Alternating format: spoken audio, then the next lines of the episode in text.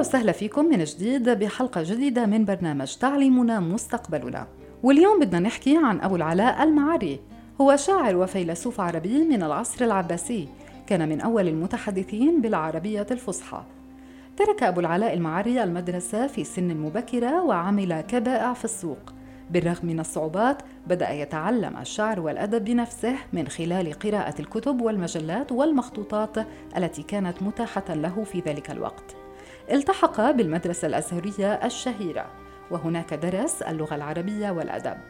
ومن خلال تعليمه في المدرسة أدرك أبو العلاء المعري أن هناك عادات ثقافية سلبية في مجتمعه مثل التمسك بالعرف والتقاليد دون النظر إلى ما هو جديد ومبتكر وقد كان لتعليمه دور كبير في تغيير هذه العادات الثقافية السلبية إذ أدرك بأن التعليم هو المفتاح لتحقيق التغيير في المجتمع فبالتعليم نستطيع نشر قيم الخير والأمل بين الناس هذه الومضة من ضمن الحملة الشبابية التطوعية المحبة والخير تجمعنا التي تهدف إلى غرس قيم المحبة والأمل والتفاؤل وفعل الخير بين الناس من خلال التعليم.